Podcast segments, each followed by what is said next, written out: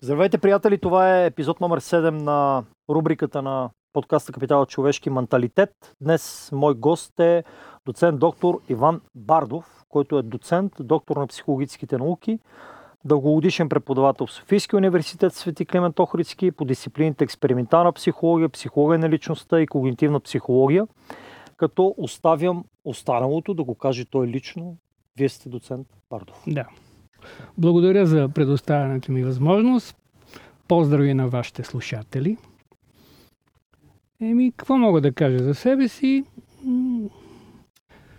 Битността ми на преподавател в Софийския университет ми предоставя възможност да се подготвям и да изнасям лекции в тези три научни дисциплини, което ми позволи все пак да обогатя така доста психологическата си култура, защото в крайна сметка всяка научна дисциплина си има своя сфера, свои типични проблемни области, които все пак изискват една по-задълбочена подготовка и за това нека малко така да се спра на моята така лична психологическа история. Нали сме парче психолози. Та, аз тръгнах към психологията по една много проста причина. Исках да избягам от математиката. Защото... То в експерименталната психология има доста статистика и математика. Чакайте малко, не, бър, не бързайте. Ще, ще стигнем и до там. А, защото м- така ми се случи моя личен житейски път, че нямаше кой да ме подготвя добре по математика. Тук, докато по така наречените разказвателни предмети си бях естествено добър. И сега, при малките деца, когато срещнеш някаква трудност, най-естествено е да се плъзнеш по повърхността и да търсиш така наречената линия на най-малкото съпротивление да вървиш по, по траекторията жизнената там, където срещаш най-малко трудности. И да загърпаш останалото. И тъй като бях добре по разказвателните предмети, след завършването на средното си образование, реших, че психологията, тъй като имах приятел, който много сме дискутирали точно този кръг въпроси, философия, история – психология, реших, че няма да е лошо да запиша, да кандидатствам психология. Кандидатствах, приехаме и вече този въпрос, който ми го зададохте, ама в експерименталната психология има много математика, установих вече като съм влязал. И се наложи да слушам курс по статистика. Служи се установих. Не само аз повечето мои колеги, че доста ни е трудно. И това е меко казано. Защото цялата проблематика на статистиката, тъй като бяхме подготвени психологически, психологията е да я разглеждаме в светлината на философията. На... Тоест... Разказвателното, не аналитичното. Не, не, не, не, вижте, то има нива на аналитичност вътре и в а, м- думите. Въпросът е душеведчество. Ето, примерно сега, ако трябва да преведа думата психология с по-така нашински думи, така. Душеведчество. Вижте каква хубава дума. Душеведчество. Изследване дълбините на човешката душа. Та, да се върна към темата на психология и математика. И тогава служи се установих, че ако искам да бъда на ниво, трябва да седна и да започна да изучавам предмета наречен статистика. Статистически методи, за които се прилагат в психологията, много по-задълбочено. И имаше периоди, когато четях повече статистика, отколкото психология. За да мога да наваксам своите пропуски. И си дадох ясна сметка, че а, повечето учещи дисциплината психология трябва да бъдат запознати с основите на статистиката. Имам предвид така наречената описателна статистика, имам предвид нещото, което математици, статистици, тези, които са вътре в нещата, гледат снисходително така наречената описателна статистика. А, за да не оттекчим още в началото а, да. нашите слушатели, дали може да ми преминем направо и към темата относно психологията и съответно... Не, не, чакайте, тук е много важно. А, описателната статистика е свързана с една графика, която представлява един копас едно. Това се нарича гаусово разпределение. Защо е важно? Защото се оказва, че човешката общество, хората в това общество винаги се различават по степента на проява на различните качества. Тоест, на статистически език формират разпределение. И от тук се оказва, че Алеко Константинов, който е написал своя великолепен цикъл Фейлетони разни хора, разни идеали, всъщност представя с думи статистическото разбиране за разпределението. Въпросът е къде са най-големите натрупвания. И ако се върнем на темата, която вас ви интересува, менталитета, въпросът е българинът, т.е. обобщаващата категория българинът, с какви типични качества се отличава, примерно, от другите народи. Но, винаги трябва да помним, че освен тези типични качества, българският народ притежава, т.е. част от представителите на българския народ притежават и други качества. В тази връзка позволено ли ми е да ви цитирам един цитат от Елин да. Пелин? Чудесно! Ако някога в България се роди гений, той ще бъде геният на зависта. Да. Вижте, аз какво да ви кажа? По отношение на зависта, искам да ви кажа, че съм се занимавал с психология на личността. Ми няма много изследвания, забележете, в англоязичната литература – Значи, като казвам няма много, това означава, че има, но не е главното натрупване. Не е някакво фокусирано а, така, с много изследвания. А, темата на зависта. Защото зависта, колего, али мога да ви наричам колега?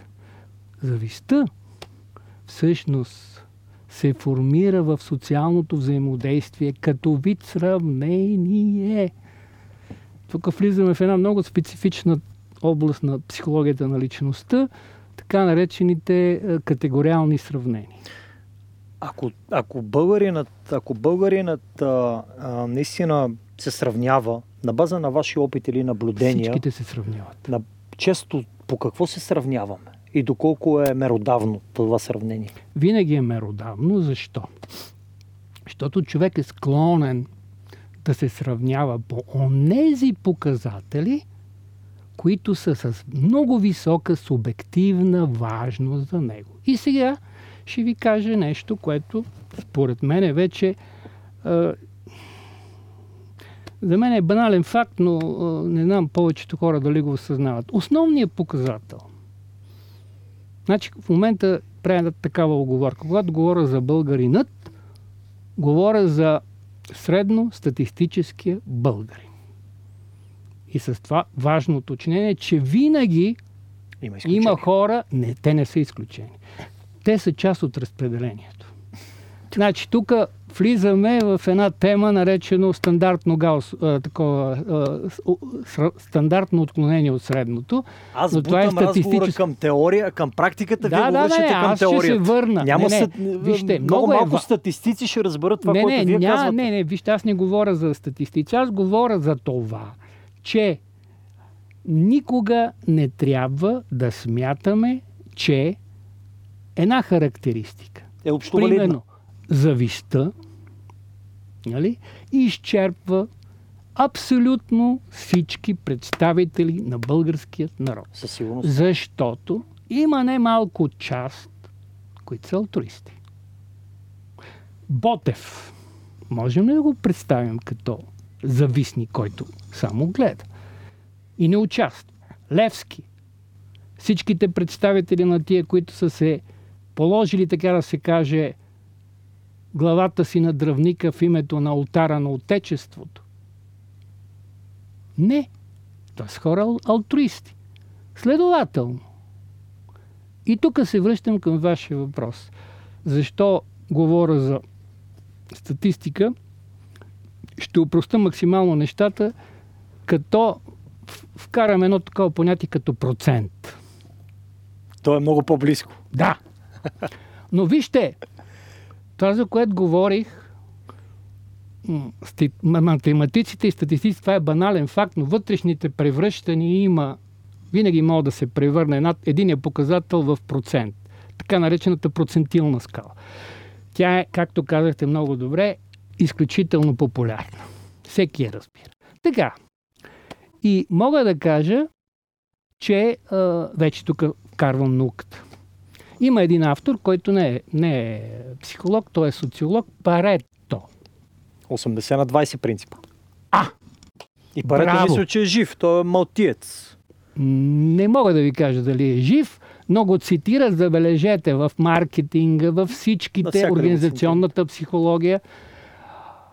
Какво е основното на а, принципа? Тоест, че примерно в организационната психология се цитира това негово определение, че 20% от персонала извърши 80% от работата. Ако се върнем на някаква абсолютно така, нали, характеристика личност на каквато е зависта, това означава, че 80% от населението може да има, и тук е много важно, различна степен на изява на характеристиката завис, но в онези сфери, в които тези хора считат, че са, за тях са изключително субективно важни. И сега вече, нека да кажем, на средностатистическия човек, тук, сега, в България, Кое е важно? Едно единствено нещо е важно. Жизненото равнище. Какво получавам? Какво мога да потребявам? Защо? Защото модела, социокултурният модел е консуматорски. Такъв е, да, и той не е от вчера такъв. Така. И защо тогава ние да се самообичуваме и да, и да казваме, о, да си посипваме галоите с пепе, да кажем, ние сме зависливи и това, онова. И вижте какво се получава. А, когато ти се сравняваш с някой, който е по-добре от тебе, по характеристиката, която е изключително важна за тебе, ти изпитваш психологическо неудовлетворение. И това психологическо неудовлетворение има за свой психологически резултат. Снижаване на твоята обща самооценка. Това са експерименти, експериментални, т.е. така наречените експерименти нали, с а, категориалната манипулиране на експерименталната постановка, така че ако искате, мога да го разкажа този експеримент, защото е много важен. Да, кажете го. Значи, и нека са... да го вържеме с темата на разговора. А, безспорно, аз затова го казвам. Е, защото това е варирането. В какви ситуации ти се чувстваш а, с а, подобрено само, самоуважение и в какви ситуации ти се чувстваш с влушено самоуважение. Така, значи това е експеримент, което е правен в началото, края на 60-те, началото на 70-те години на 20 век. И представлява следното. Американски експеримент, така наречената е, експериментална, соци... е, експериментална социология. Пардон, експериментална е, социална психология. За какво става въпрос? Едно такова експерименталната обстановка е следната. Значи, имаме две стаи с антре, чакални, което, така се каже, обединява двете стаи. В чакалнята. Това е първото условие на експеримент. Са, се поставят хора, значи така наречените подставени лица. Това е човек, който е съучастник на експеримента и симулира точно определен тип поведение. Така, актьор, професионален актьор. Има две условия на експеримента. В, първи експерим... в първото условие на експеримента истинското изследвано лице, което забележете, не знае всъщност какво целта на изследването не му е ясно. Това е много важно. Го поставят, влиза, поставят го в антрето и то започва да чака своя ред да влезе в съответното помещение, за да може да попълни цял набор от психологически въпросници. Така, то седи чака, вратата се отваря и влиза подставеното лице. Току-що казах, че има две условия на експеримент. Така наречената променлива, която се, нали, се сменя, е самия вид на изследваното лице. В първия случай подставеното лице представлява човек, който е изключително добре облечен, който е, носи едно великолепно куфърче дипломатическо. Едно време, 70-те години, това е било признат на социален престиж. А, сяда на, до изследвано, истинското изследвано лице, отваря куфърчето, изважда книга на Аристотел. Изважда цял набор от скъпи писалки и започва да си прави някакви бележки. Това е първие, първото условие на експеримента. Второто условие при другата част от изследването, защото те се разделят на две групи. Едната е изследване при едното условие, другата е изследване при другото условие. Втората част на експеримента изследваните, а, при изследваните лица влиза тотално различен персонаж. Захабена тениска, изтъркани дънки, под мишница няма дипломатическо ковърче. Под мишница а, някакъв детектив с изтъркани кори, корици. Нали, обувки, които са явно отдавна не видяли, не се, не, за тях не се е грижил. Изобщо, целта е във втория случай да се внуши представата, че това е социален аутсайдер. Така, резултатът. В смисъл, нека да довърши просто експерименталната схема. А, в момента, в който те поседя, по, по, че седат малко заедно, примерно 2-3 минути, не повече, до 5 минути, вратата се отваря, истинското изследвано лице влиза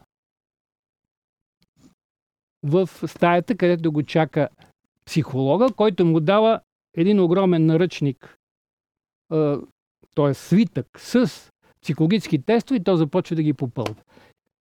Един от най-важните тестове всъщност, който е основният, който, за който се прави цъл, нали, този експеримент е въпросник, който оценява степента на а, самооценка.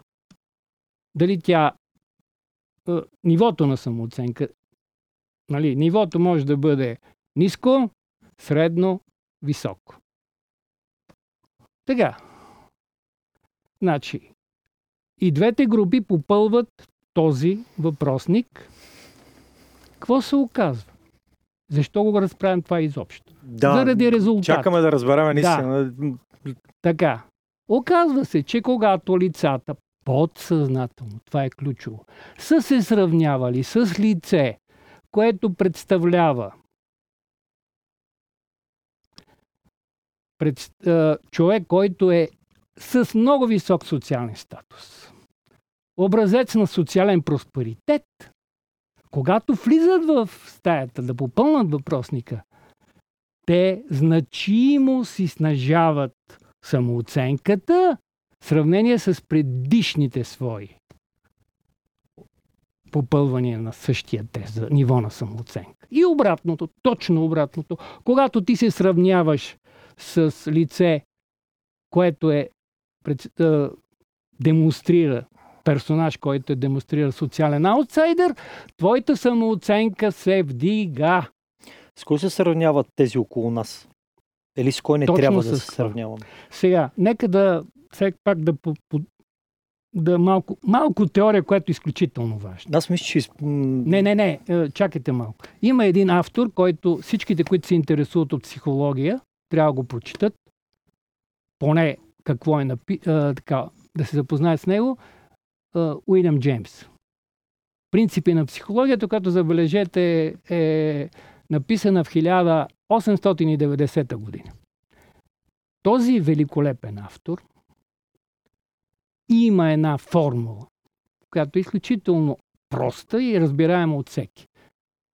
Това е формулата на самоуважението. Значи, самоуважението е равно на дробта в числителя са успехите, които си постигнал, в знаменателя е претенциите, които ти имаш. При всяка дроб, за да бъде твоето самоуважение положително, числителя трябва да бъде по-голям от знаменателя. Така, нека да се върнем на типичния въпрос. Защо българинът е черноглед и има ниско самочувствие? Последните 30 години какво беше? С кого се сравнявахме? С проспериращите западни страни, които имаха и те и сега го имат. Много по-добър жизнен стандарт от нас. Показателят е този. Ниво на жизнен стандарт. И когато ти се сравняваш с един човек, който демонстрира по-висок жизнен стандарт, естествено твоето самочувствие ще бъде смазано. Изводът е. Внимавай с кого се сравняваш. Защо не се сравнява с нещастните африканци? Риторичен въпрос. Това Защо, се нарича... Защото може би не са на европейския континент. Може би сравненията се базират на база на европейски континент. Не, вижте. Показателя жизнено равнище, то е универсал. То не е свързано изобщо с никаква географическа стойност. А жизненото равнище не е ли, не е ли белег на обем знания, компетенции, на значи, средата, на, да. на история, на данъци, на географско положение, защо да не е свързано с географско положение? данъци, географско положение. Да. И нека, понеже говорим за историята, да се върнем откъде идва нали, нашето смачкано самочувствие. В хода на предварителния ви, на наш разговор споменах за една така злокобна година за българската национално самочувствие. И това е 1913 година. Годината, в която България губи между съюзническата война. Тук отваряме една голяма скоба. Има си причини, ако искате, можем да ги дискутираме, ако ти искате. Не, не. по-скоро ефектите върху националното Ефекта, самосъзнание. Ефектът е следния. За мен е като психолог. Това е безспорно историците могат да ме опровергаят, примерно. И кажат други аргументи, които да кажат, не, твоите аргументи не са валидни. Но, за мене, вижте, никой, даже историците това го признават, има един период на подем, национален подем в България. И то обхваща периода от обединението на източна Румелия и княжество България от 1885 година, точно ноември месец. Сега са. Точно ноември месец са се водили тия сражения, когато ние разгромяваме вероломно нападналата ни Сърбия и започва един много бърен, бурен процес на приближаване на жизненото равнище, начина на живот на българската държава към напредналите тогава европейски държави. Има един термин, който е много добър и който трябва да се помни. Целокупна България. Какво е бил националният идеал тогава? Мисля, да се обединят... Македония. А, така. Виждало ли се на хоризонта това? Виждало се. Спорно е, не знам, някои са го виждали, други не са. Не, не, вижте, аз не говоря, аз говоря като настрой психологически на нашите прадеди. Тогава обединението се е възприемало субективно. Повече голямата част от българския народ като напълно възможно.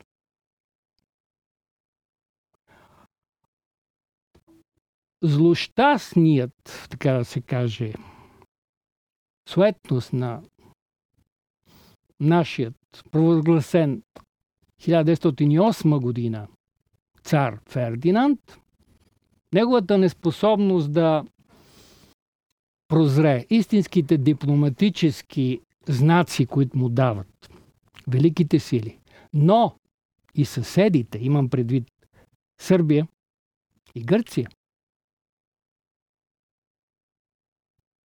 всъщност води до това, че България, след като забележете, е спечелила на практика Първата Балканска война. Разгромила е, забележете, самостоятелно турската армия. Благодарение на фикс идеята на Фердинанд да влезе в Цариград, защото това е фикс идея.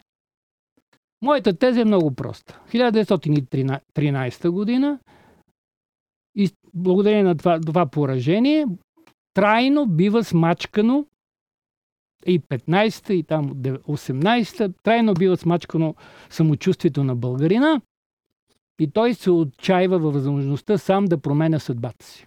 От тогава ли започваме да, да. търсиме някой, който винаги да, да, ни, да ни спаси? А, значи, тази идея за дядо Иван, тя е по-ранна. По-ранна е, точно. Да, но вижте какво се е получило. Значи, имало е идея дядо Иван ще ни спаси. Идва Стамбулов, и, идва съединението, нашето национално самочувствие укрепва, ние, така се каже, се укриляваме, можем Българската армия тогава показва чудеса от храмна с първата, първата Балканска война. Побеждаваме самостоятелно Турция. Превземаме Обедин. Нови е, там после са ги учили тия тактики, които за превземането на Одрин са ги учили в другите военни академии. Какво се случи с наследниците на тия генерали от Вазовия род? О, да. Да, ма вижте, значи ето тук стана въпрос за нещо, което се говори с, а, така да се каже, доколко България могла да бъде самостоятелен субект, т.е. актьор и доколко е смачкана от световната геополитика. И тук веднага се връщаме на прословутата салфетка между Сталин и Чърчил. Така. И сега да се върнем към днешния ден, когато изведнъж една митична фигура, която се нарича Галя от посолството, започва да така витае в общественото пространство като главният демиург, т.е. организатор, създател на това правителство, което ни управлява в момента. Искам да ви попитам, ако трябва да ги обясняваме така, нали, е, обективно нещата, е, средностатистическия българин каква оценка дава на сегашното правителство? Не мога да ви кажа каква оценка дава на сегашното ви кажа правителство, аз- но мога аз да ви, мога да ви кажа каква оценка дава на изборния процес, с оглед на Така. всичките тези неща, които гледахме по Така. телевизията. И се опитам да разбера, цитирайки Истанбулов а, и разговаряйки преди това с, а, а, така с а, предходния гост, който беше историка Александър, момент само, Стоянов. Ние тогава си говорихме за това, че още по Стамбулов са били фалшифицирани изборите. Тоест, ако трябва тези неща Ма да ги чакайте говорим... малко. Защо ние трябва да се самооплюваме, че ние фалшифицираме избор? Аз не, го ние, отричам. ние, ама знаете ли, тук не е да Искам се да кажа нещо по-скоро друго. дали го, раз... Значи, дали го вижте, приемаме, че е нещо нормално. за мен е нашето ниво на фалшификация е нито по-високо, нито по-низко от всички останали. И веднага ви давам примера с американските избори. Тръмп, предишните, в която Тръмп загуби. Изключително високи съмнения за фалшификация на американските избори. Те, американците, да почнат да си подсипват а, главите с пепел? Не. Не знам дали е резонно да сравняваме България с Америка. Абсолютно е резонно, защото двете сме страни. Те управляват света, защото все още са хегемони. Ние сме васали на хегемона. Защо да не се сравняваме? Ние трябва да си знаеме мястото, ние сме периферна страна, А не трябва ли да се сравняваме по-скоро с страните от Балканския полуостров или с периферията на Европа, защото трябва да се сравняваме с друг континент и с друга държава, която Много резонен въпрос. И съм съгласен с вас. Ние трябва да се сравняваме с нашите, така да се каже, държавите от нашата черка. за да може да докараме уравнението там. Абсолютно сте прав. И въпросът е, и да се върна във въпроса за завистта, значи има една много такава характеристика, която ни отличава от така другите държави. Това е нивото на а, не от рефлектиран индивидуализъм, т.е. индивидуализъм, който не е осъзнат. Българина по принцип е индивидуалист. А по Хофстеда и Тромпенар сме колективистична нация. Сега, вие говорите за тази книга 1900, издадена на български язик, майче е 1995. Помня контекста, не е кога е издаден. Контекст е седем ценностни модела на забогатяване. Това е контекст. Има една е, тази титулната страница. Както и да е. Въпросът е, че когато българинът, средностатистически, т.е. някъде 68% от населението, е не от, от рефлектиран индивидуалист, т.е. не си дава сметка, че когато той се придържа към максимата, която е също наша. Аз не сакам да съм добре, аз сакам вуте да е зле. Всичките ще сме в кълта. Може ли в този ред на мисли да ви прочета един цитат? Да, разбира се, с удоволствие. Цитата е на Стоян Костурков. Така, В обикновения живот, в ежедневието ще видите, че у българина изобщо липсва мярка, а тък му това показва, че той е човек на крайностите. По същата причина той е максималист. Почти никога не се задоволява с малко, за него средина почти не съществува, изобщо ламтежът му е почти неограничен. И това се отнася не само до материалния, но и от духовния живот. Жаждата му за материални и духовни бла- блага е неугасима и още един цитат на същият изследовател. Наред с недоверчивостта и подозрителността в душата на народа ни се гнезди и отрицанието. То, едно с първите две черти, кара българина да се отнася критически към всичко. И ако беше само това, то би било здрава заложба за бистър поглед, но нашата критика винаги е била отрицателна, па и най-забележителните обществени прояви са под знака на отрицанието. Черногледство, нихилизъм. сега искам просто да, да задам един уточняващ въпрос към този цитат. Коя година е написан? Добър е въпросът, който ми задавате. Релевантен е. Взел съм го от книгата на Марко Семов, избраните съчинения, първият тон Мгм. за народопсихологията и вероятно годината, която е написана, не е 2023.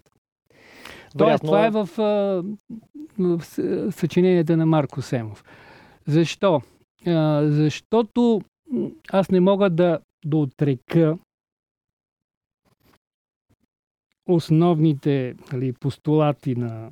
Не постулати, а те, твърдения в това, в това нали, този обширен, обширен цитат.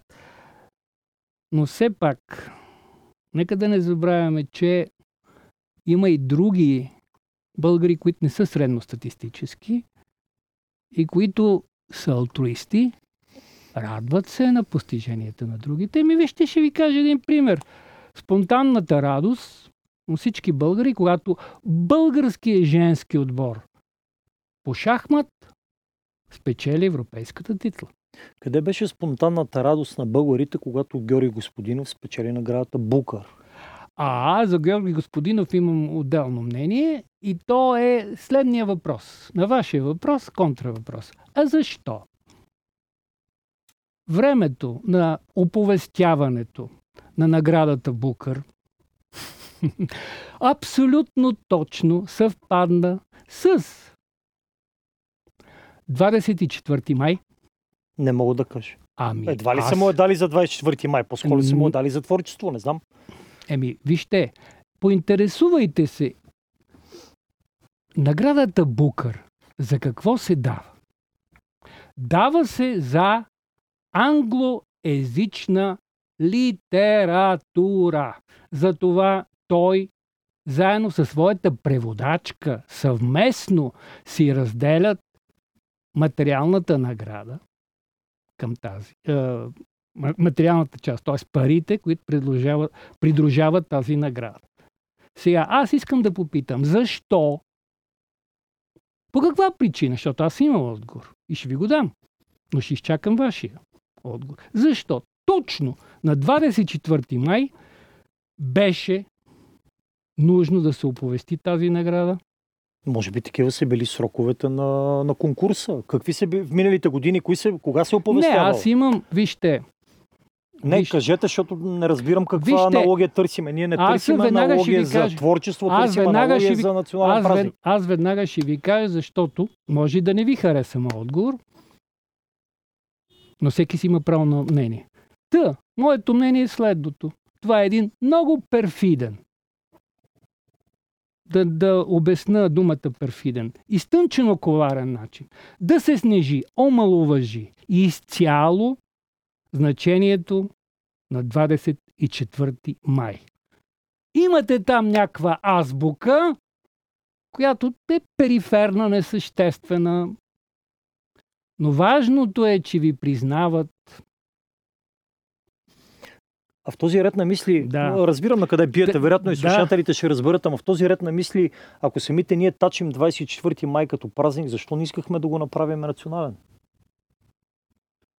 Вижте, аз нямам нищо против той да стане национален празник, но това, което е основното, един национален празник трябва да обединява народа, а да не го разединява. 24 май не е ли такъв? Ма вижте, когато имате големи части от народа, които защитават противоположни мнения по въпроса, най-добре е съществуващото положение да не се пипа. Тоест, аз Прав сте, ама вие сте човек, Аз съм- който измерва и вярва на изследвания. Така. Някой пусна ли такова изследване да докаже, Ами, че големи не го части... пусна? Ми не, не мога да кажа, не знам. Това го, задайте го към социологическите агенции. Социологическите агенции ще ви кажат нещо. Предполагам те. А никой не, не ни го е поръчал. Ние не можем нали, да, да се натоварваме с такива разходи. Но а, понеже тук съм, нали, а, защото в крайна сметка какво, какви две позиции това са фундаментални различни. Може да бъдеш консерватор, може да бъдеш прогресивист, революционер. В случая, вече аз съм на тези години, когато съвсем естествено съм консерватор. Не пипай неща, които работят. Кое според вас не работи, за да го пипнем, ако зависи от мен или вас? Кое, кое точно не работи? Ми не мога да кажа. Нещата, които смятате вие, че не трябва да се пипат, са Еми, така ето да- наречените работещи. Аз искам да разбера, кое според вас не работи. Ами, за да, за да променим Не, вижте, нещо значи- по-добро. Значи, вижте какво. За да може нали, да се промени празника, това означава нещо много просто. По-голямата част от населението да бъде убедено, че това е правилно. Ето, вие много правилно казахте, защо не е направено изследване, което да покаже, така ще каже, базовите нагласи на отделните части, т.е. статистическото разпределение Да, абсолютно. на мнението. Говоря на вашия език. Добре, това е чудесно. А той с референдумите ма е така. Имаше ние референдуми, Да. пък те не се приеха. И аз сега ще ви попитам пак за прословутия референдум, в който се направи за дали а, България да приеме еврото или не. Защо той беше сметен под килима, защо беше препратен към Конституционния съд, а той не бърза да се изкаже. Никаква представа нямам. Ето, Защото от възраждане за това ли? Не, не, вижте. Значи, Възраждане, като всяка политическа партия, иска да си вдигне рейтинга. Това е най-естественото за всяка политическа партия. Но аз искам да ви кажа, че много по-големи части от българския народ, които изобщо не симпатизират на Възраждане, са за това народа да се попита дали искаме да, влиза, да приемем еврото или все пак да си останем при българския лев. Доцент Бардов, като казвате, че народа иска да бъде питан, Да. вие сте човек, който... Да, естествено. Аз в предварителен разговор споделих, че правя едно изследване в момента. Така? Това изследване е станало достояние на около над 150 хиляди човека. М, Към днешна дата са взели участие около 1% от тях. Народа може би не иска да бъде питан, той може би чака нещо на готово, нещо бързичко, нещо в което той да не участва. Казвам го цялото това нещо, защото попълването на моята методика от 12-те въпросника отнема между 15 и 20 минути, което се оказа, че е най-голямата драма на целокупния български народ, който не иска да участва. Електрон, не на хартия. м, Към днешна дата са взели участие 1360 човека. От над 150 хиляди. Вижте, тук, ще ви кажа един отговор, който ще ви насърчи. Значи, социолозите, това е много тясно свързано с а, точно статистиката, репрезентативност на извадката. Социолозите боравят с а, нали, извадки от 2000 човека. И това е напълно достатъчно да се представи същността. Аз ще го направя ще Така, достигна. така искам, ми беше само да защо завърша. Само да завърша. Хиля... Колко казахте? 1360 човека. Това е, мога да ви насърча тук и да ви успокоя. Това е една напълно достатъчна цифра като репрезентативност. Така че спокойно може да си правите обработките и своите изводи. Мене въпросът ми беше защо не участват хората в подобен тип неща. Защо не искат да си кажат анонимното мнение. Защото ако стъпиме върху това да попитаме кой е националният празник и няма интерес, а пък имаме хиляди непоискани мнения, които са я в клин, я в ръкав. Ами тук аз мо- може пак Това да... пак е менталитет. Вижте, това е безспорно, че е, е менталитет. В смисъл, сега, значи като говориме за менталитет, това означава нещо като е някаква структура на много устойчиви качества, които се възпроизвеждат устойчиво във времето. Но, понеже сме в 2023 година, аз искам да се върна само до 1989 година и да ви кажа, че 1800 1989 година беше един изблик на ентусиазъм и на оптимизъм. Колко, колко години след това се сгромоляса? Ми то непрекъснато се сгромоляса от тогава. Защото вие сте млади хора, не помните тия времена, но аз ги помня много добре. Ще ви кажа нещо, което съм го запомнил. Знаете ли, от 1989 година на 18 ноември беше първият голям митинг пред а, нали, катедралния храм в София. Александър Невски. Там говориха всичките тогавашни изявени дейци на току-що сформираното опозиционно движение. Не знам Не си спомням дали вече още СДС беше официално обявено, но всичките, които после почнаха да стават политици, включително и Желио Желев, беше, бяха там и говореха пред огромното множество. Площада беше абсолютно пълен. Аз бях един от тези, които присъствах. От всичките, от всичките, които говореха, съм запомнил само един, това беше Радой Ралин, който каза следното. Много е лъган българския народ. Внимавайте пак да не го излъжат. И сега един риторичен въпрос.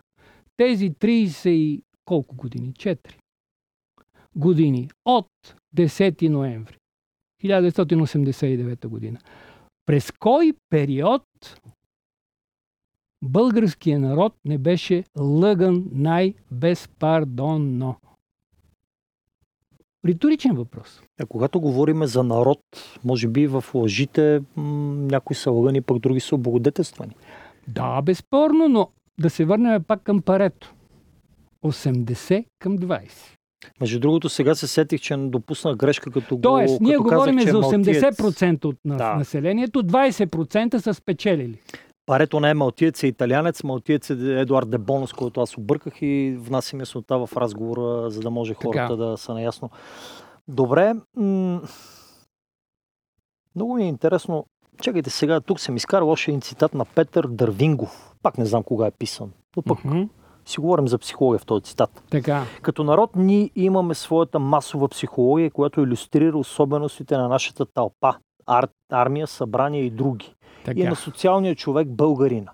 Тая психология се различава твърде много от оная на отделния българин. Може би в тълпата сме едни, Да, а като отделни... много точен цитат, точно така. И знаете ли защо? Е, този Петър Дървингов се казва човека, изследовател. така, този представител на българската изследователска прослойка много прав. Знаете ли защо?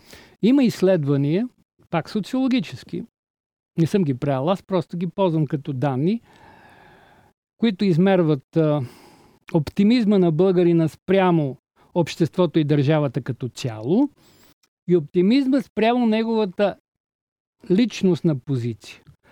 И какво се оказва?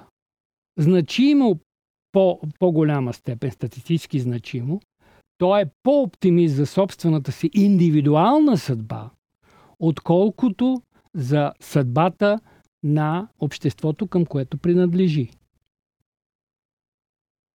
Ето ви разминаването, което този автор много точно забелязва. Не знам кога е писан този цитат, но той продължава тук и сега да бъде валиден На кое го отдавате?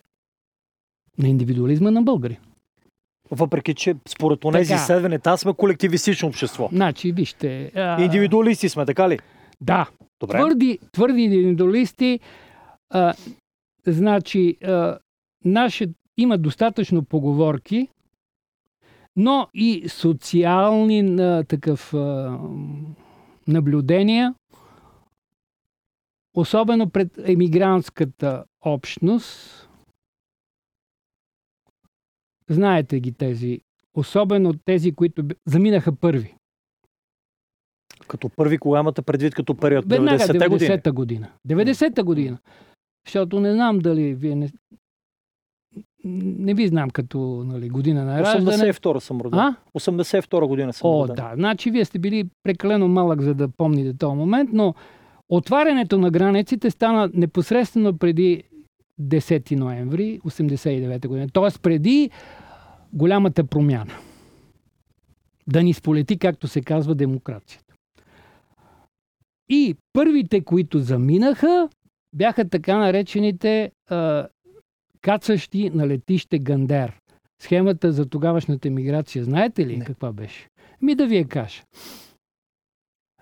А, по индекс на човешко развитие, тогава, една от страните, които имаха най-висок индекс, най- благосклонни условия за емиграция, т.е. подпомагане социално на иммигрантите, беше Канада. Само, че България тогава, като комунистическа държава, нямаше преки поледи до Канада. Имаше обаче, значи един много кратък период, може би, ще ви излъжа вече, може би по-малко от година. Значи говорим за този кратък период а, между 80, нали, 10 ноември и това. Някъде средата на, примерно, 90-та година. Така. Имаше обаче полег до Куба. И най-големите тарикати, най-големите индивидуалисти, специалистите по лично оцеляване, като хлеварките, надушили къде е най-високия жизнен стандарт, правиха следния номер. Купуваха си полет до Куба, имаше междинно качване до летище Гандер в Канада. Те кацаха на Гандер, слизаха от самолета и се обявяваха за политически иммигранти, бягащи от комунистическия режим, който ги е преследвал. А бяха економически иммигранти. Такава ли е била схемата? Да. Така беше схемата. Аз искам да попитам вас нещо, тъй като вие сте живели и преди 89-та, да, да, да. имате така, така трезви спомени и, Точно, да. и наблюдения. С радост ще отговоря на това Ако е било много хубаво тогава, както твърдят много хора, включително и мои роднини, те още имат така, ба, така. не толкова скрита носталгия по миналото. Казваха, тогава имаше работа, беше спокойно, беше а, беше добре за млади, за стари, за всякакви хора. Ако е било наистина толкова хубаво, защо са били затворени границите? Вижте, аз знам едно. Социалната действителност е толкова, толкова много, така, много аспектна, т.е. има много измерение, че всеки се фокусира към даден момент, когато прави преценката към онези характеристики, които той счита съществени за момента. Тега, значи, искам да ви кажа, че 80-те години на 20 век, последното десетилетие от съществуването на така наречения развит в кавички социализъм в България, се характеризираха с а, едно настойчиво усещане, че ние сме несправедливо лишени от стандарта на живот, който, който заслужаваме. И това беше вярно. Защо? Еми, бананите се появяваха само единствено по време на е, празници. Пускаха ги, примерно, преди е, партийните конгреси. Това ли беше признака за благополучие, да можеш да си купиш банан? Е, да, тогавашното време това също беше, имаш банани, значи си се уредил. Ще ви кажа един, така, едно наблюдение, което... Да, доста ниско такова, на малко на нивото на масло, на първото ниво.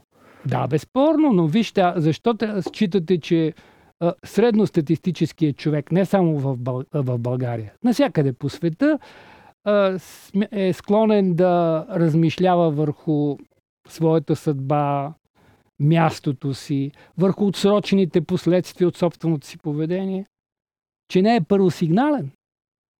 Ето тук аз мога да държа да кажа нещо, което твърдо защитавам, че българина по отношение на другите нито, не е, нито особено по-добър, нито особено по-лош. Но за да се върнем за 80-те години. Имаше едно настойчиво усещане, и то забележете, главно от дамската част на нашето население – че сме страшно дефицитни от към стоки. Кореком. Нещо говори ли ви това? Чувал съм Кореком, но... Да, значи това беше един валутен магазин. Там можеше само срещу долари. Тогава евро нямаш. Долари, второ направление, така наречено, да се купуват стоки. Всякакви. И това беше стандарт. Имаш достъп до Кореком, ти си по първа ръка човек. Нямаш достъп. Пак ли до връзки опират нещата? Абсолютно. Това с връзкарството кога се е зародило в съзнанието и шуробаджанащината?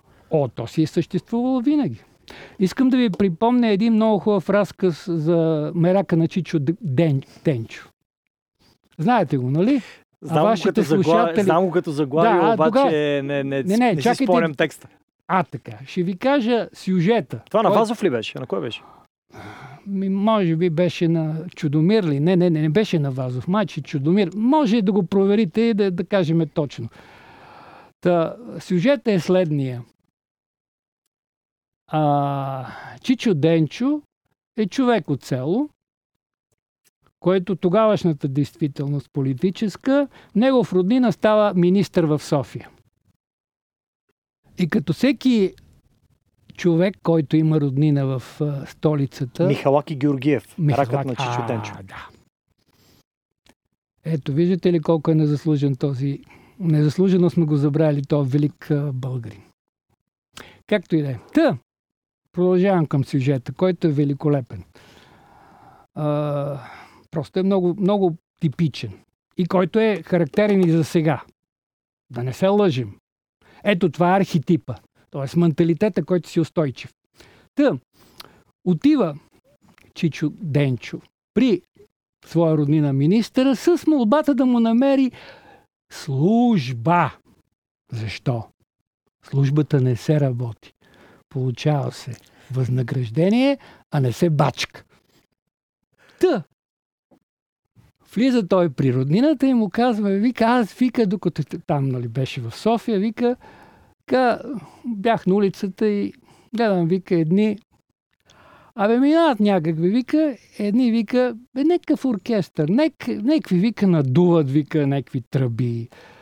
Нали, глед- гледаш им как жилите им се надуват, нали. Обаче отпред един, ма една пръчица. И вика, е, тая работа я искам. Аз да мам пръчицата. Ма чакай, вика, това е диригента. Ти имаш ли образование да станеш диригент? Абе, какво образование, бе? Аз искам службата. Аз не го предавам едно към едно. Това е сюжета.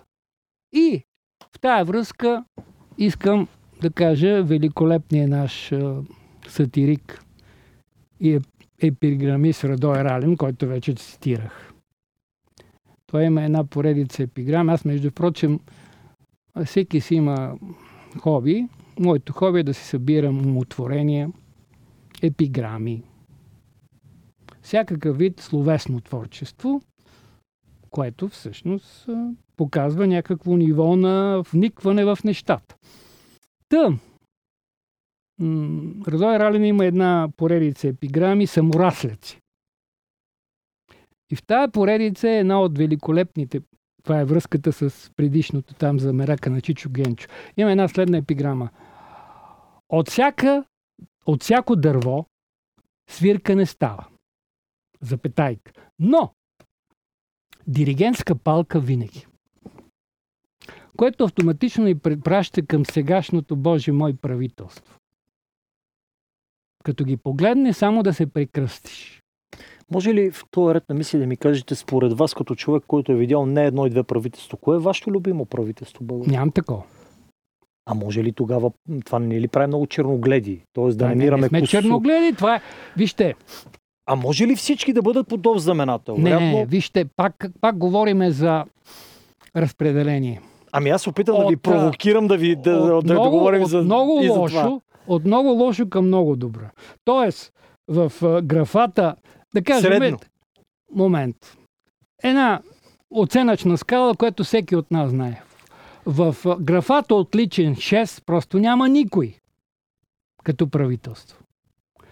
Въпросът е поне да бъдат 4 плюс 4 с 2 плюса Кажете кои са средни към 4 плюс, според вас. На база на, на, база на вашия поглед. Ми Защото няма. е много жалко, ако няма. Ми, за съжаление, вижте А какво мисли тогава средностатистическия българин? същото. Е, добре, как се управлява такава нация? Как се насърчава? Много лесно се управлява с неучастие в изборите. И Като въпреки, нямаш... и въпреки като, това имаш правителство и какво от това? Те са там. еми, Участваш, не участваш, това е като в белота, нали? Какво беше? Не е важно, Кьора в карти, карти не не играе. играе. но е важно и кой брои. Да. Това, между прочим, го е казал Сталин. Не е важно кой гласува, важно кой брои. Сталин. Опитвам се с такъв тип въпроси да разбера, вие сте човек с солиден опит и изследователски. и жизнен. Мгм. Опитам се да разбера, ако нещо е негативно, кое е положителното. Опитам се да разбера, ако нещо е неприемливо, кои са приемливите неща, за да леко по леко да вървим в онази Ами наша оптимистична кажа- теория.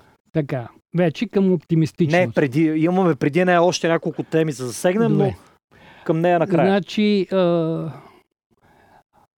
има една също, поне ви казах, че обичам и събирам така и ги използвам с мои мисловни в размишленията си български поговорки и умотворения от зяна да направиш кяр. Зяна, не знам какво. Знам какво Зяна е е кяр. загуба, Ага. недостатък. Да го направиш нещо, да го изкараш на печал. Разбирате ли?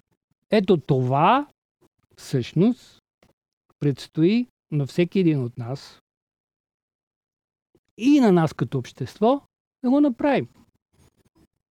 Тоест, губещата позиция, в която сме и сме били десетилетия наред, след 1912 година. Най-накрая да осъзнаеме какво ни се случва и да правиме малки стъпки да подобряваме собственото си положение. Но за това ни трябва проницателност. А, собствен... Историческа а проницателност. собственото ни положение не е ли по-добро? В момента можеш да си купиш а, Да, а, кола, ето, апартамент, можеш ето. да пътуваш, можеш да учиш където Ето, да, искаш. не връщаме сме ли се- по-добре? Връщаме се пак към въпроса, който зададохте преди. Защо сегашният българин оценява тогавашното положение по-добре, отколкото сега? Еми защото тогавашното състояние на обществото беше много по-еднородно. Говорим от 45 до 89. Да, Еднакво беден, еднакво... а! Тоест, хората бяха с горе-долу едно материално положение. И забележете, има един великолепен филм, понеже аз пак ви казах, а, нали, това, което смятам да че трябва да, да го отличеме вече като оптимистичното на българския народ, това е неговото чувство за хумор.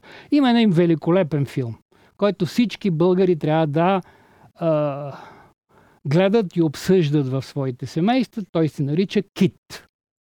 Гледали ли сте го? Не, не съм го гледал. А, така. Ще ви кажа, това е по сценарий на Черемухин. Това е филм, който 1965 година са го забранели. Тотално. Защото е показвал колко фалшиво е отчитането на економическите показатели в тогавашното наречено социалистическа планова економика. Тя затова и социализма рухна и в бившия Съветски съюз, и в България. Защото имаше страшно м- нали, Стъкмистика. абсолютно. Благодаря за думата. Точно. Какъв, какво е сюжета на този филм? Една реплика ще ви кажа. Цаца Амариба Риба мацаца. А, е от този филм. Но искам да ви кажа сюжета. Значи, трудовия колектив на гемията, риболовната гемия, на някакво предприятие, което е голям цял, нещо като концерн, нали? Черноморски риболов и това, оно, отива и хваща една единствена цаца. Обаче планът не се изпълнява. И когато капитана докладва по радиостанцията се хванали една цаца, следващия по веригата казва, бе, що не кажем една скумрия? Следващия казва, ма що да не е пасаж скумрии? Следващия казва, бе, чакай бе, може да кажем дълфи. Може да кажем дълфини. И така, така, така по веригата, всеки надува и балона. Става, че в Черно море тържествено, тържествено по българската национална телевизия, която вече е имало тогава, се обявява, че в Черно море е хванат първия български кит. Този филм, понеже показва колко измислени са економическите показатели, колко всеки надува, за да може да каже, че е изпълнил и преизпълнил плана, защото от преизпълнението на плана зависи дали ще вземе премиални или не. Това е така наречения кухобем. Отчиташ продукция, която не си е произвела, по-нататък ще я произведеш. Пример. Този филм беше забранен и едва го пуснаха в пълната му версия след 89-та година, да се види колко прогнил е бил социализма. И се връщам на това. Тогава хората се сравняваха с себе подобни. Нямаше Малдиви, нямаше Маврици. Сега, благодарение на социалните мрежи, с кого се сравняваш? Особено нежната част от българското народно население. Младите момичета. С моделките, които демонстрират своя жизнен стандарт. Къде? Във Фейсбук. Как? Гордо показвайки своите задни части. Как се пекат някъде на Сейшелите, Карибите, Маврици, всякакви такива топли морета. Вие някой в социалните мрежи смути къде сте видял? Никъде. Ама това е нещо много важно за социалните мрежи. И това е вече психологически факт и закономерно. Всеки в социалните мрежи иска да покаже себе си от най-добрата страна. И там започва едно... Да Паралелен кажем, свят? Да. Напълно измислен свят. Твоето лично състояние може да е изключително неблагоприятно. Но ти държиш да демонстрираш пред другите, че си в перфектно настроение. Аз затова, между прочим, никакви социални мрежи не ползвам. Защото има един факт, който е много добре да го знаят всичките ползватели на социални мрежи. Колко, това е доказан факт, има такива изследвания, може да се проверят. Колкото повече сърфираш в социални мрежи, т.е. колкото повече подсъзнателно се сравнява с другите, толкова по-нещастен си. Има такава корелация, така да, ли? отрицателно. Отрицателна корелация. Аз смятам, че социалните мрежи не са нещо уникално за България, защото ги има и навсякъде. Да. Но смятам, че на база на Аз нашата култура и, и специфика, така, това, може би казва, се Това, което ви казвам за социалните мрежи, не е изследване, което е направено в български условия, а в англоязична среда. Разкажете ми малко повече за изследване, които сте правили в, българска, в български условия, с българска извадка. Защото всички много са много угодно цитират чужди изследвания и стъпват на тях, обаче ами пропускат факта, че ценности, култура, народ, психология така, моята, моята дисертация е по отношение на ценностите. Интересно. Да, значи тя беше, търсеше се връзката между ценността като словесен етикет и нейното емоционално съдържание. И в общи линии това е взаимовръзка. Какво се оказа? Понеже говорите тук за отрицателна корелация. Понеже изследвах така наречените класически е, ценности от списъка на Рокич, Милтън Рокич. Те колко бяха? Те не бяха малко. Те бяха 16. 16 а, пардон, 18 терминални ценности, 18 е, инструментални. Но много интересно, че в този списък не, не присъстваше ценността здраве. Аз, аз се включих специално, защото за мен здравето е една фундаментална терминална ценност, особено в по-късната фаза от човешкия живот. Така, и какво се оказа? Понеже вие говорите тук за корелация, това е между впрочем също статистически термин. Аз имам, Тоест, аз имам нека, само нека две да магистратури по така, психология. Нека да поясним за нашите слушатели какво е корелация. Да. Това е съвместно координирано изменение на стойностите на някакви показатели. Те могат да се изменят съвместно и съгласувано в една посока, т.е. и двете да са примерно към повишаване, или и двете към намаляване. Това е случай на положителната корелация. Отрицателната корелация, това е обратно пропорционалната зависимост. Едното се увеличава, другото намалява. Какво се оказва при моите изследвания? Нещо много интересен факт. Другата ценност, която включих е добър, добър семейен живот. Бях изследвал студенти, естествено. Оказва се, че тогавашните студенти в тяхното съзнание между ценността здраве и ценността добър семейен живот съществува отрицателна корелация. Тоест, в тяхното съзнание ти можеш да избереш или здравето, собственото здраве, и тогава ти страда семейния живот, или избираш семейния живот и тогава ти страда здравето. Сега обръща внимание, че корелационната зависимост е статистическа. Тя не показва причинно-следствени връзки, тя просто показва цифри. тенденция. Не, не, цифри. Тенденцията, че при повечето хора uh-huh. тази връзка е на лице. Но има винаги изключения, при които не е на лице.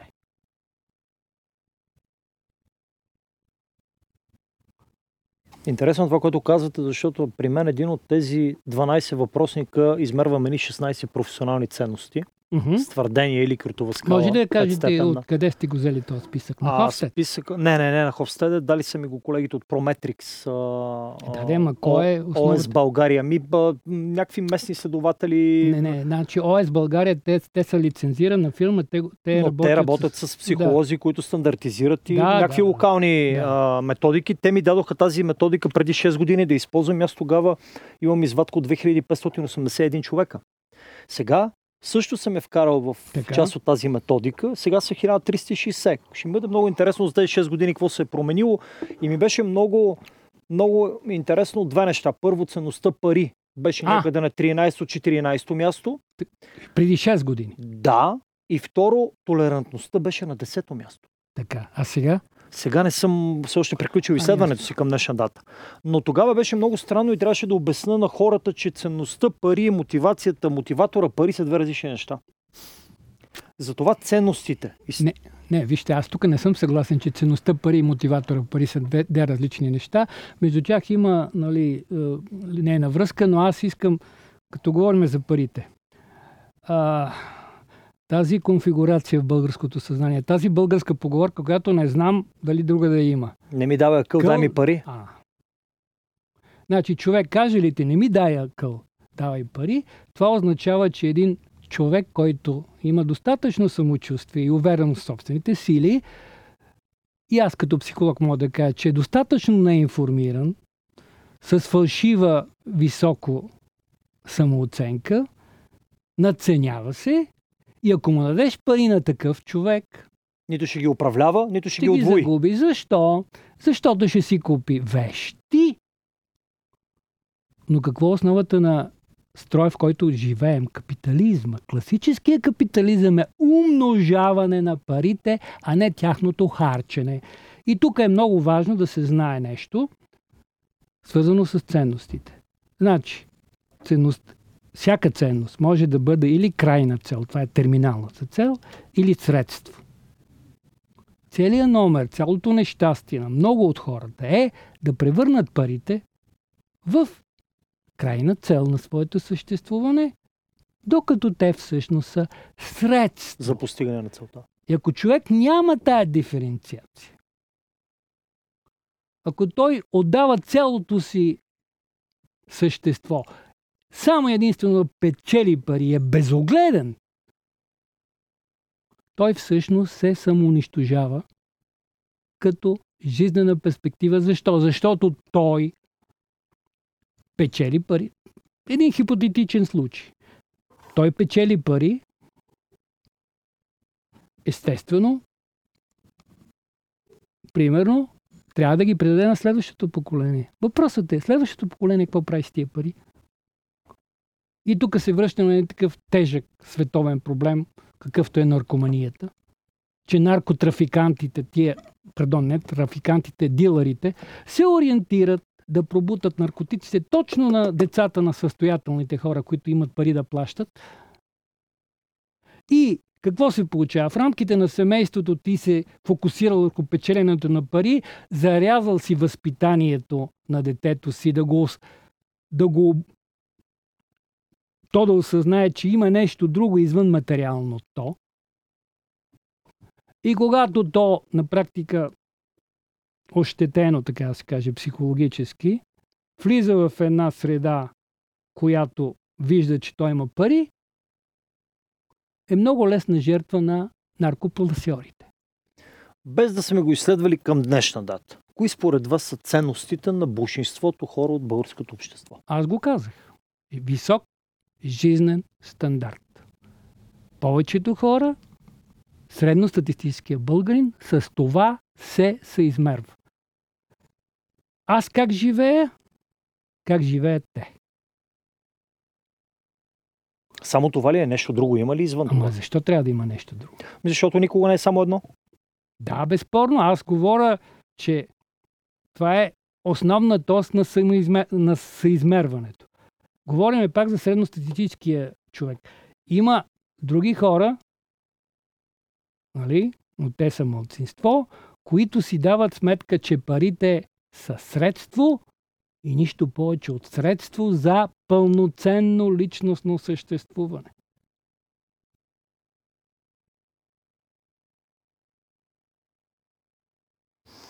Оптимистичната теория за нашия народ, вие засегнахте един от компонентите според вас хумора. Да, за мен е то основни. Това е безценно качество на българския народ.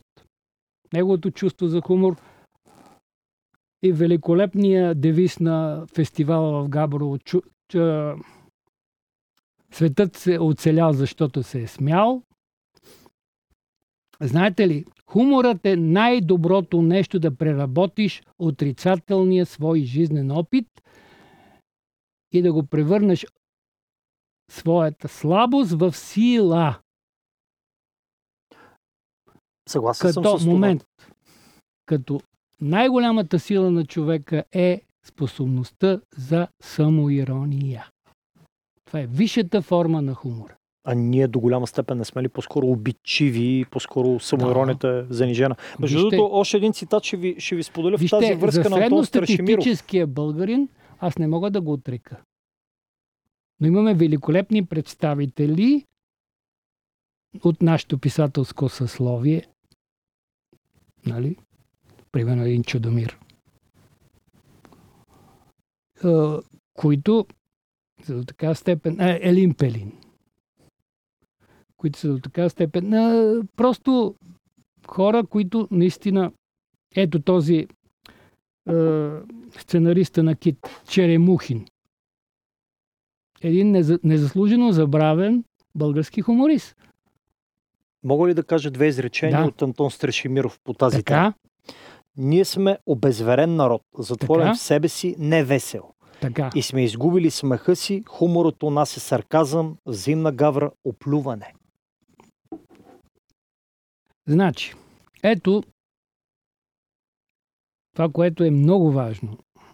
Да се знае, да се направи истори... е, времевата рамка към кой период е отнесено дадено изследване. Антон Страшимиров живее в един много страшен период от българската история. След две национални катастрофи. Когато вече минало 23-та година, първи погром на част от българското общество. На практика двете части на българското общество са се хванали гуша за гуша. Още по-тежкият погром на българската интелигенция, когато примерно Гео Милев, който е от всякъде интелектуалец най-висша клас. Всичките, които искат да четат, примерно, има Гео Милев три тома. Невероятни неща има там. На Гео Милев. Тоест не е само септември. О, мина малко. Той има великолепни а, критически студии върху... Той първо е немски възпитаник. Той, той познава цялата тогавашна... Как се отнасяме към авторитетите? А! Когато един човек чувства... Ето тук пак за към зависта.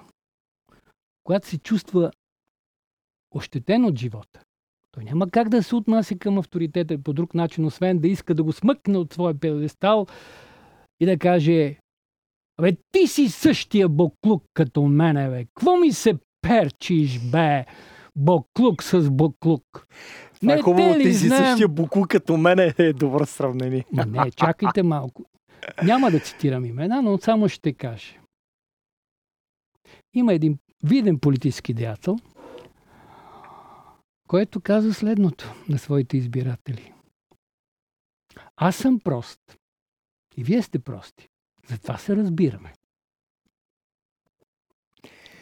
Преди, в началото на разговора, вие цитирахте цитирахте Ботев, цитирахте разни неща за Васил Левски във връзка с саможертвата, която са направили. Така. Къде са гробовете на тези хора? Еми ето. Това е ето, във връзка значи, с авторитетите. Дали Да, доколко... да, това е липса. И това никой не може да го отр- отрече. А, на много ниско ниво е българската историческа памет и това аз съм тук съгласен с а, всичките оценки на всичките професионални историци. Така е. Много може да се желава за повишаването на нивото на българската историческа памет.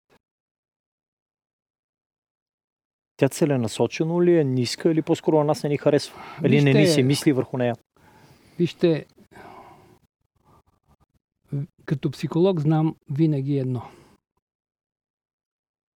Основната тенденция в формирането на личността, моделната личност, е взаимодействието между вътрешните качества на личността и конкретната социална среда. Така че това е също част от приноса, така съвкупния резултат е от нашата вътрешна незаинтересованост, че не е важно какво се прави нашите предци, важното е как аз съм сега, сега тук и сега. И много така хубавата, добре изработената мека сила на външните фактори. Външния локус на контрол. Да, и ако, понеже това, това го преподавам. Вътрешен, Ролята на късмета. А, така. А, външният локус контрол характеризира човек, който няма доверие в своите сили и не счита, че е необходимо да полага усилия, защото крайна сметка важното е късмет. Роди ме, Мамо с късмет и ме фърли на смет. Според вас, большинството от българите, между другото, един от въпросниците, които изследваме Така. за здравния външен и вътрешен локус на контрол, Така. доцент Крумова ми го е предоставила на моя преподавател Крум Крумов, а, мисля, че е дъщеря. Та, според вас, большинството от българите с каква склонност? Б- вътрешен или външен локус на Еми, естествено външен. И това ще ви кажа един показател на безпогресен. А, степента на хора, които са ангажирани с хазарт. А, бабите, които като отидат да си вземат пенсията, спомняте ли си там този, имаше една така форма, мисля, че на Васил Бошков, череп. А, беше едни такива Търкащи билечета. а. И аз нямам никакви наблюдения, просто по мас-медиите имаше баби, интервюта с баби, които като отидат да си вземат пенсията, там в гишето, което взимат пенсията, си имах такива билетчета и те с твоите мизерни пенсии отиват и си купуват билетчета и търкат с надеждата да спечелят. Когато ти се ориентираш трайна линия в твоето поведение към хазарт, корелацията на това, вероятността на това ти да си извъншен локус контрол, той да считаш повече на късмет, отколкото на собствените си вътрешни сили и, много важно, ключов, влагането на усилия изключително голям. Така че, самия факт, че всичките хазартни зали в България просперират, показва, че прословутите 80% с външен локус на контрол. Сега, тук това е много недро казано, мога да, да не греша, но има достатъчно голям брой хора които, в България, които са с външен локус контрол. Питам аз обаче, дали това, е- ето тук е това основното. И аз винаги го твърда във всякакви разговори. Не сме уникални. И по отношение на хазарта. Защото китайците дават мило и драго да попаднат в а, Макао, където да играят на хазарт. Искам да питам нещо друго във връзка с корелациите. Вие Така. казахте, че ние сме индивидуалисти. Да. Може ли хем да си индивидуалист, хем да си с външен локус на контрол? Може, разбира се. Когато си индивидуалист, не разчиташ и повече на себе си. Не гледаш и себе си. Не стъпваш ли върху собствените си знания, значи, умения и компетенции? локус на контрол, т.е. нека да поясниме какво е външен локус на контрол. Това е част от така наречените атрибутивни теории. Тоест, какво човек счита като трайната причина за случването на събитията в неговия собствен живот. И нека да тия две полярни категории да ги дефинираме по този начин. Външния локус контрол, най- вече го казахме, а... На кого приписва причинно-следствените връзки, така. без значение дали са положителни или отрицателни? Да, външния локус контрол го казахме. Късмет. В, в, не късмет, привлича, връзки, околните. Така. Не привлича собствените способности и това, което го казах преди малко, ключовия момент. Усилията. Собствените усилия. Склонен ли си да полагаш усилия? И когато ти гледаш, знаете го това лав, а, да не се минем и да не, се, да, да не настинем. И да не, и да не най-новото нещо, което научих в тази да. връзка, и да не а, съединиме границите на кръвното. Но, да, много хубаво допълнение. Въпросът е, че този свят траен успех, без трайно полагане на усилия, няма точно за средностатистическите хора.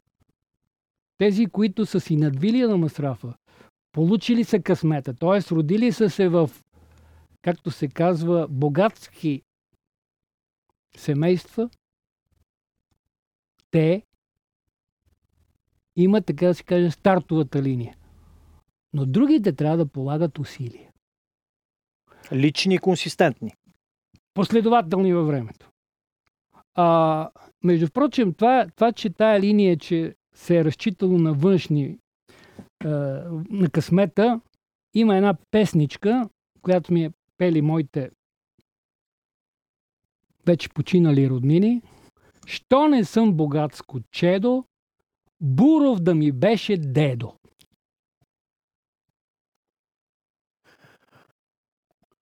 Е, тая психика продължаваме да имаме. Затова и правя тези аудиоепизоди, затова ви поканих а, за мой гост и се радвам, че в по-голямата част на втората част на разговора ни успяхме да го разчупим, да избягаме от силната теория и стана, мисля, че динамично и слушаемо. Да. Само ако мога да завърша, оптимистичното е, че българина притежава чувство за хумор, българи, българина притежава чувство за самоирония, остава просто да развива своето чувство за хумор, своята самоирония и това ще му помогне да осмисля все по-задълбочено собствените си обстоятелства на живот.